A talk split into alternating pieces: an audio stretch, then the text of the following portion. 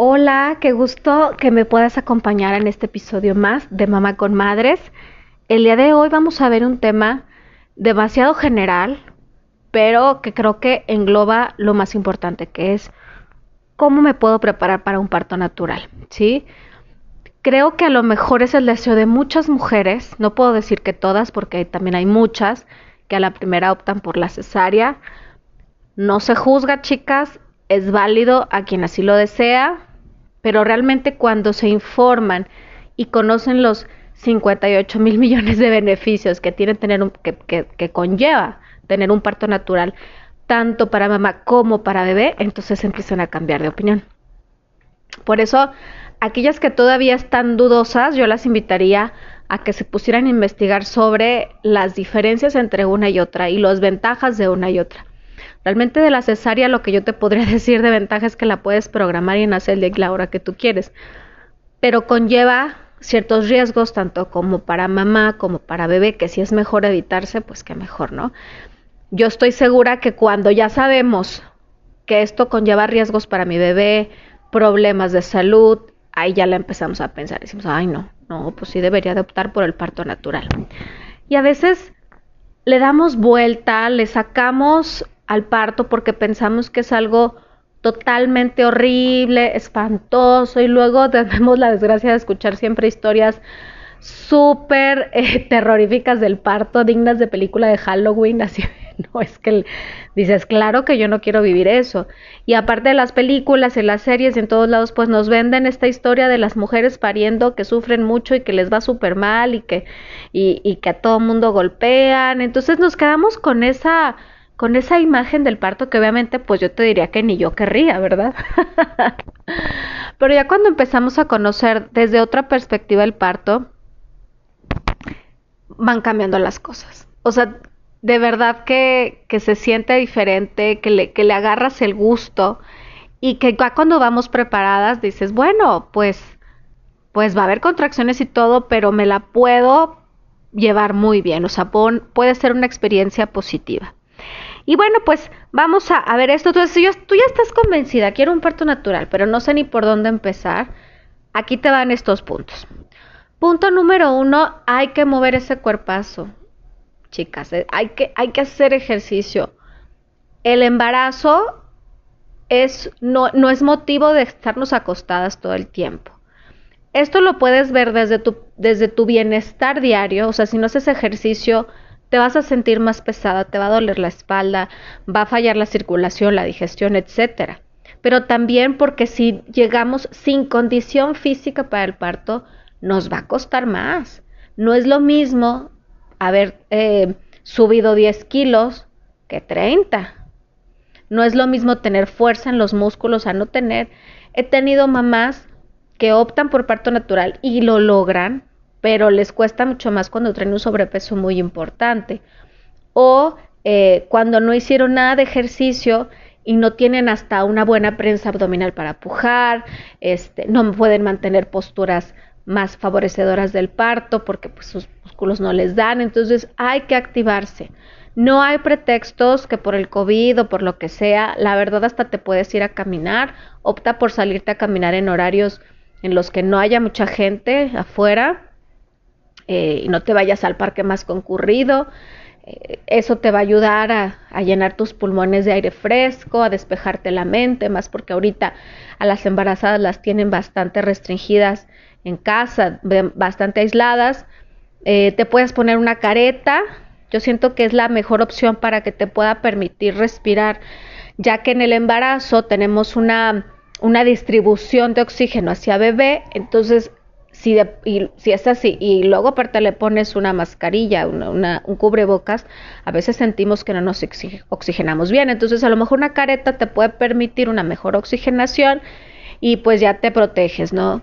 Si no quieres eh, caminar, también tenemos varias personas, clases en línea. Yo personalmente tengo las clases de yoga prenatal en línea de verdad que, estoy súper contenta de los resultados. Mis clientas, mis alumnas me dicen, me siento muy bien porque las hacen desde casa, en cualquier horario, eh, en cualquier día. Ya, ya hay bastantes clases pregrabadas, ahorita ya llevo casi 60 clases.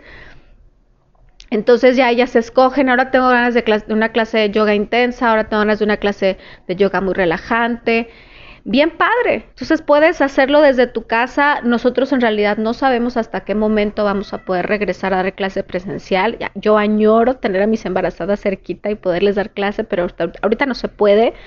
Me lo preguntan y algunas se animan. Me dicen, ándale, ya abre grupo, pero la verdad mi conciencia no me lo permite. Entonces, yo sí soy de la idea que todavía deben de estar en casa. Eh, entonces, puedes encontrar maneras así de, poder activarte. Eh, también a lo mejor encuentras clases de pilates prenatal, no sé, la verdad desconozco qué tantas opciones haya, pero si le buscas, encuentras, entonces actívate ya. Punto número dos, tu alimentación. De verdad que es algo que yo ya lo platico en, casi todos los podcasts donde hablo sobre bienestar, tanto, tanto de embarazadas como de mamás en el posparto, pero es que la alimentación es tan relevante en nuestra vida que, cuando también lo sabemos le empezamos a dar más importancia a lo que nos estamos llevando a la boca. El simple hecho de alimentarte bien, al igual que el ejercicio, te va a ayudar a tener un embarazo más saludable, a llevarlo mucho mejor. Vas a evitar problemas de gastritis, de reflujo, de gases, de indigestión, estreñimiento, etcétera, y un largo etcétera que encontramos de, síntomas o de malestares comunes en el embarazo. Eh, pero también nos prepara, si nos estamos alimentando bien, para tener un parto saludable. Si, si tenemos, por ejemplo, una ingesta moderada de sodio, pues no vamos a tener preeclampsia. Si no le entramos duro a los refrescos y a las cosas demasiado azúcar y carbohidratos, pues vamos a evitar una, una, perdón, una diabetes gestacional. Eh, vamos a evitar llegar con sobrepeso, como te dije, eso, eso influye bastante en el parto. Entonces empieza a alimentarte sanamente y también cada vez se, descubre más que lo que tú comes en el embarazo le da información a las células de tu bebé. Entonces, tú quieres que sea un niño sano, un adulto sano en el futuro, evitarle problemas en general, empieza a comer tú sanamente. Debes, debes de hacerlo por ti y por tu bebé. Tienes un gran motorcito ahí que debe de impulsar a tener mejores hábitos. Punto número tres, hay que trabajar las emociones, chicas. Eso también lo digo muy, constantemente, espero no parecer disco rayado. Pero hay que llegar al parto con nuestros temas emocionales ya resueltos. Si llegas con demasiado temor, preocupación, pensando que es lo peor del mundo, pero que ni modo, pues es lo que te toca vivir. Entonces así va a ser. Empieza a pensar positivo. En el curso que yo tengo les, les doy algunas recomendaciones sobre afirmaciones positivas, eh, sobre cosas que pueden leer, documentales que pueden ver, en fin, cosas que las vayan llenando de pensamientos positivos acerca del parto. Y a veces tengo alumnas que tienen un miedo excesivo. Me dicen, es que no sé por qué, pero yo tengo un miedo excesivo a ese evento.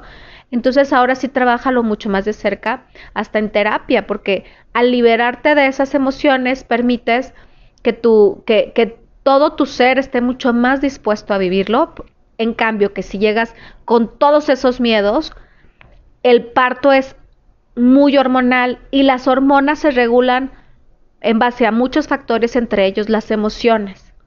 Si emocionalmente tú te encuentras muy estresada, con miedo, te sientes insegura, tus hormonas del parto van a disminuir, se van a cambiar y no vamos a tener resultados que queremos. Entonces hay que trabajar ese aspecto emocional también.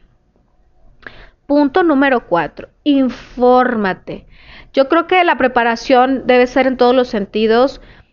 Ya vimos todo lo que es como físico, vamos ya también con lo emocional y ahorita vamos con lo mental. Mentalmente es, tengo que estar preparada para lo que va a pasar. Si tú vas con total incertidumbre, como que pues saber qué pasa en el camino, este, pues nomás lo que me contó mi mamá que iba a suceder, después no sabes lo que tienes que hacer.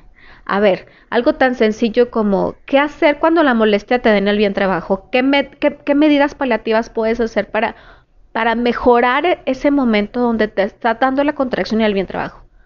No, pues, pues si no sabes, lo único que vas a hacer es pues tener más miedo, o sea, y, y dolor, y ay no, pues me duele más y más, y, ah.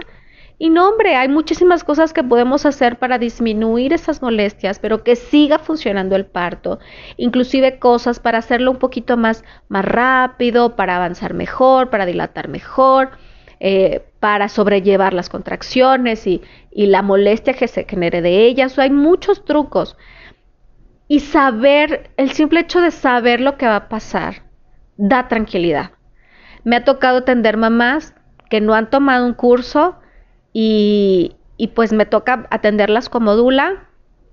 Con mucho cariño las atiendo, pero sí veo la diferencia con aquellas que sí tomaron un curso porque las que no han tomado no saben lo que va a pasar y se sienten inseguras. Ay, me está doliendo ahora aquí, me está doliendo ya. Ay, no sé qué hacer. Entonces, o se van muy temprano, muy pronto, pues al hospital. O sea, muchas cosas que pueden suceder. Entonces, yo sí las, las, las incentivo que tomen un curso. Claro que les recomiendo el mío, pero si no con alguien más, sabemos muchas educadoras perinatales en todos lados, tutti frutti de todos los colores, sabores, precios, eh, contenidos. Estoy segura que todos, todas aportamos algo muy valioso y escoge con quién lo quieres tomar. Actualmente mi curso es totalmente en línea todavía. Igual me siguen preguntando que para cuándo abrimos grupo presencial de verdad, con los rebrotes y todo, yo no me quiero tomar el, el, atrevimiento de tener a embarazadas juntas con más gente. No, no, eso no lo, no, no puedo con eso. Mi conciencia no me lo permite. Lo que sí estoy haciendo cuando viven en, mi ciudad, eh, acudo a las casas. Si me piden un curso personalizado, yo voy a la casa y les doy todo el curso, todo el contenido a la pareja y ya está. Eh, pero si no, pues vámonos en línea la verdad yo tenía mis dudas, pero ha funcionado bastante bien. Yo he tomado otros cursos en línea de otras cuestiones, de emprendimiento, de, lactancia, de, varias cuestiones y la verdad me gusta. Avanzo a mi ritmo, eh, no me muevo de mi casa, le haga, yo le agrado mucho gusto a todo lo que sea en línea, entonces creo que también si es de tu interés puedes sacarle bastante provecho. Y si, y si no quieres entrar en curso, entonces pues cómprate unos dos, tres libros para que le puedas echar coco a todo lo que es la información. De veras que vale la pena. Otro punto que tal vez muchas mm, pues dicen, ay, ¿cómo será? Pero para mí es importante abordar lo que es también prepararse desde el aspecto espiritual. Eh, este aspecto lo vemos rara vez en los cursos. Yo lo he, estado integrando poquito a poquito porque cuando, bueno, se ha descubierto que cuando una persona espiritualmente tiene fe en algo, en alguien, se puede encomendar y tal vez las cosas fluyen mejor, ¿no? Entonces, si tú eres creyente, empieza a decir, bueno, aparte de todo lo demás que me estoy preparando, también es algo que yo en mi fe voy a pedirle a, a, Dios o a la Virgen o a quien yo quiera, ¿no? De, mira, pues estoy dando toda mi parte, tú dame una ayudadita. si tú eres más una persona de, pues, las energías y esto, pues también hasta el tomar terapias alternativas donde se trabaje desde manera energética todo, la verdad yo he visto excelentes resultados. Entonces, em, te invito a que vayas buscándole por ahí a ver quién te puede atender.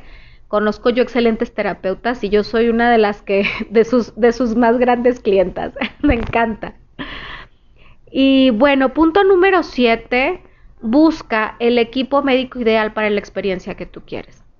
No, no, yo no podría decir que hay buenos y malos médicos, buenos y malos ginecólogos, porque creo que todos están ahí porque tienen vocación y han de ser buenísimos en alguna en algún área de su profesión.